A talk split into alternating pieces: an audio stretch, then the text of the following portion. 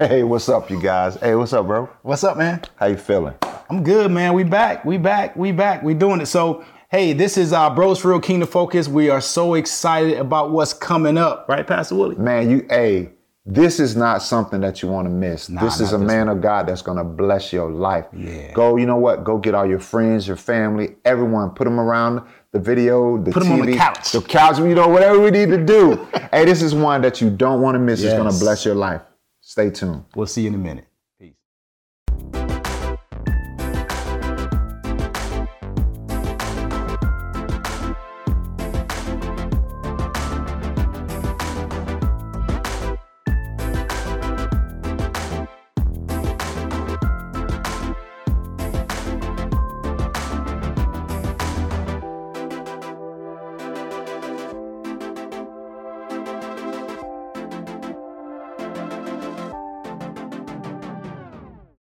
Welcome back. Welcome. Man, hey, today we have a phenomenal interview with one of my brothers, man. I mean, literally, and we'll kind of talk about that today. Pastor Trey, man, are you ready for this today, man? I am now, man. I just got my greens in. Boy, I'm feeling kind of strong in the Lord. No, I mean, no, but man, I'm excited about this interview, man. Today we have with us Pastor Horencio from House of Restoration Church or House of Restoration Ministries. And I'm going to let him introduce himself. Give it to us, Pastor Horencio. God bless you all. God bless you. It is such an honor to be here today with my brothers. Yes. We've known for a long time, and this is an opportunity for me to just express how the Lord has been so good to us and so good to me. I'm senior pastor of House of Restoration in Round Lake, Illinois. So I am very pleased to be here today. Man, Pastor, really quick, before we get started, man, you gave some love to your ministry or whatever. How can a person find you? Well, you can find me at 400 West Nippersink Road, around Lake, Illinois, 60073. Do you have a social media, website, anything like that? Well, our platform right now is in Facebook. You can find us on Facebook, House of Restoration. Easy to find, and we tune in every Sunday at 9:30. Awesome. Man, hey, it's going to be off the chain today, Pastor. Yeah, well, look, this is Bros for Real, Pastor Horencio. I know you've been watching us, man. You are our brother. We all in the same fellowship, so you know how we roll. Oh yeah, man. So we just gonna Bishop, we're gonna go ahead and make Bishop proud. Yeah, let's make Bishop proud. But we're gonna get into the interview and just ask some questions so that people can see the kingdom, some thoughts that you may have on your heart. And so what I like to do is I kind of like bring the scriptures into it. And so what I want to do to just start off, I just want to read a scripture. And I want to know from you how you have experienced this scripture or how it speaks to your life. So the scripture is from the book of Romans, chapter 5, verses 3-5. And the scripture reads like this. We can rejoice when we run into problems and trials, for we know that they help us develop endurance. I see your smile already. And endurance develops strength of character, and character strengthens our confident hope of salvation. And this hope will not lead to disappointment. For we know how dearly God loves us because he has given us the Holy Spirit to fill our hearts with his love. Again, that was Romans 5, if anybody's watching, 3-5. So how have you personally experienced this hope or this love that this scripture is talking about? You know, oftentimes we read the scripture and we're just like, man, this is amazing. Mm-hmm. I love reading the scripture, and it's like it inspires you. But it's different when you experience the scripture. Come on. So this is exactly particular scripture you just read is actually not just I read it, but I experienced it. Come on, man. Wait. See, you know, you done got me started now. You feel like okay, yeah, you about to preach.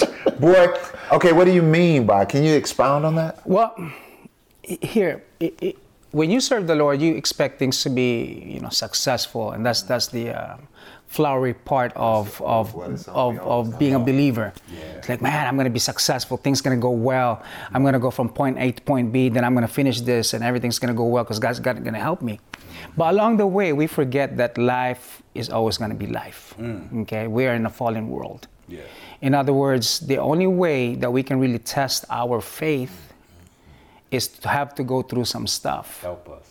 Even though you're faithful, God will allow you to go through some stuff. Mm-hmm. Why? Because that's the way you will be able to develop your endurance. Mm-hmm.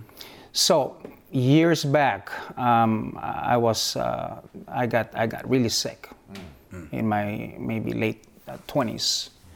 And I had fevers, I had in and out in the hospital, and nobody can explain to me what's going on. Mm-hmm. So, you know, and at the same token, I'm serving the Lord, loving the Lord, giving my tithe, faithfully serving in the ministry.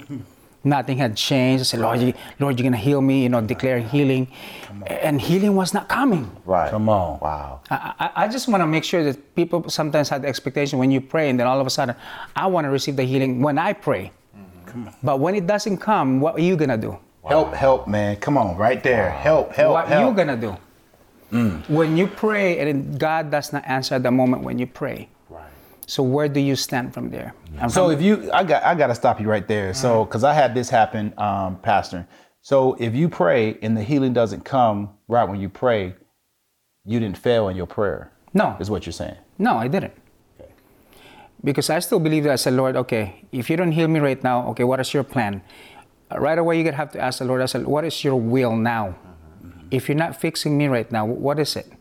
Mm-hmm. But there are some things that I have learned that I would not have learned if I have not gone through the process. Mm. See, people don't understand that in order for you to grow, you have to go through the process. Yeah, yeah. And I don't know, when we were kids, you know, our knee hurts. Mm-hmm. Say, Mom, Dad, my knee are hurting. And we don't understand why it's hurting, because right. We're growing. We're growing. Oh, come on. Yeah. Okay, there's pain going on when when you're growing, and that's what's happening to me.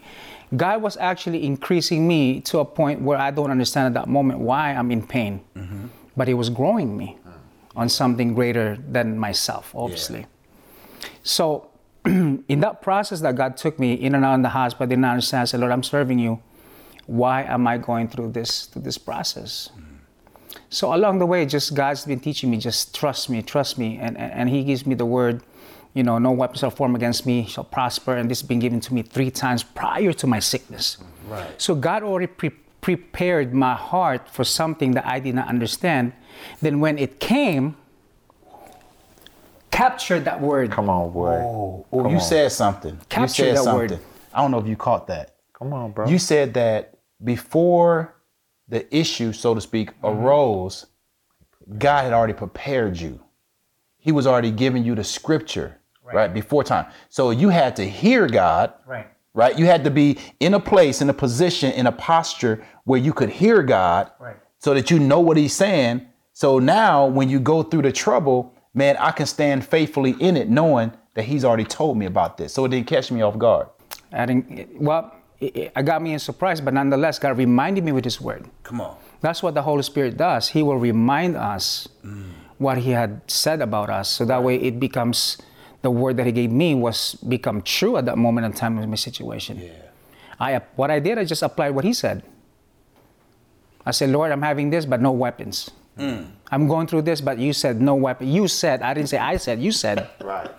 So there's a difference when you refer the word of God back to him. Yeah. Because now he said, I'm committed to my word. Right. Now I'm going to keep my word because I gave it to you. For my name's sake. For my name's sake, exactly. Come on. Ooh. So, I like it. We haven't even got to the second question yet. So, if I got this correctly, you're saying that if God said that he got you, he got you. Mm-hmm. So, that never changed your now that you're a pastor, you're a pastor, oftentimes pastoring other pastors, leading, encouraging others and various different things like that. So having gone through the situation that you've gone through, how could you encourage another person not to give up? See, because God prepared you. But what do you say to the person that wasn't prepared? Mm. Having experienced, yes, God's word, because you not only heard it, you know, because I believe it's Romans 10:17, it said, faith comes by hearing and hearing by the word of God. But you didn't just hear it, you allowed it to get a part of your brand, like we were talking to. And, right. Mm-hmm. So that's a part of your brand. Yep. So now how do you, as a pastor, as a man of God, as a father, as a husband, as a leader, how do you tell your story without just if a person doesn't understand who God is. And I know that was a lot, but it was processing through my head. But that's why I try to say it slow. Well, when I first got sick, I was not a pastor yet. Right. Okay. But I love God. Right. There's a difference. I love God, and I know where I stand. I made up my mind to follow Him. Ooh. I made up my mind. I said, you know what? I'm not going back, whether I have title or not. At that time, I don't have a title. The only title that I have, I believe Jesus. I'm talking about Jesus. Oh, that was the only title I have. I love Jesus. Oh my God! Right. And that's all I have. And what I have hold on to is His Word. Right. Yeah. That I'm confident that He will keep His Word. Yes. I love that, man. We have got to have the confidence to hold on to God's Word, especially in a time like this and in the time of our adversary. But going back to your question, how do I encourage others? Right. And I'm going to tell you a story. When I was in the hospital, and this is funny because I have this 101, 102 fever, talking about having, cold packs in my head and with my gown. And I heard one of my brothers is in the hospital. This is crazy. This is radical crazy. Mm. And this is a true story. I heard him say, he's downstairs. He's having issues. He's having complications and whatnot. He's sick in the same hospital. Right. So what floor is he, I ask? He said, he's down there about 2 floors away from you. Wow. My crazy self, okay, to encourage this brother, I have all hooked up and whatnot. Wow. I said, just can you allow me to go to my brother? Yeah. And exactly, I went down there with all my stuff, went down there and encouraged the man. I said, look, brother, stay in faith. And I'm worse conditioned than he is. Come on. So my point was, I did not allow my circumstances to dictate. I love it. To defeat my mind, to defeat my faith, because of what I see. Yeah. I allowed my faith to excel by my actions. Mm. So that by means, I forced myself to go downstairs and say, brother, I'm here to encourage you, pray for you. And I left, went upstairs, and he got out of the hospital before I did. Mm. So my point is that if you want to encourage somebody, it has to be in action. Call them, talk to them, encourage them, even though you're going through the same situation or worse than anyone else. Mm-hmm. You said you allowed your faith to excel. Mm-hmm. You said that quick, but you had faith, but you had to do something. You had to give in to faith and not doubt. You had to say, and I like the way you said, I had made up my mind before I had a title or anything else. Right.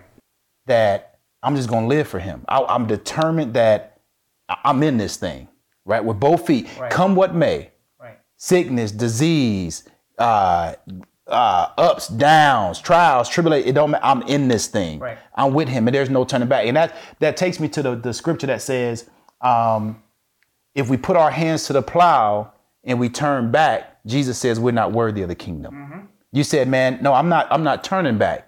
No matter what, and that's what believers have to understand today, is that we have to get out of this Dunkin' Donut, Krispy Kreme type of Christianity where everything's going to taste good. Life is always going to be good because trials will come, right? The Bible tells us many are the afflictions of the righteous, right.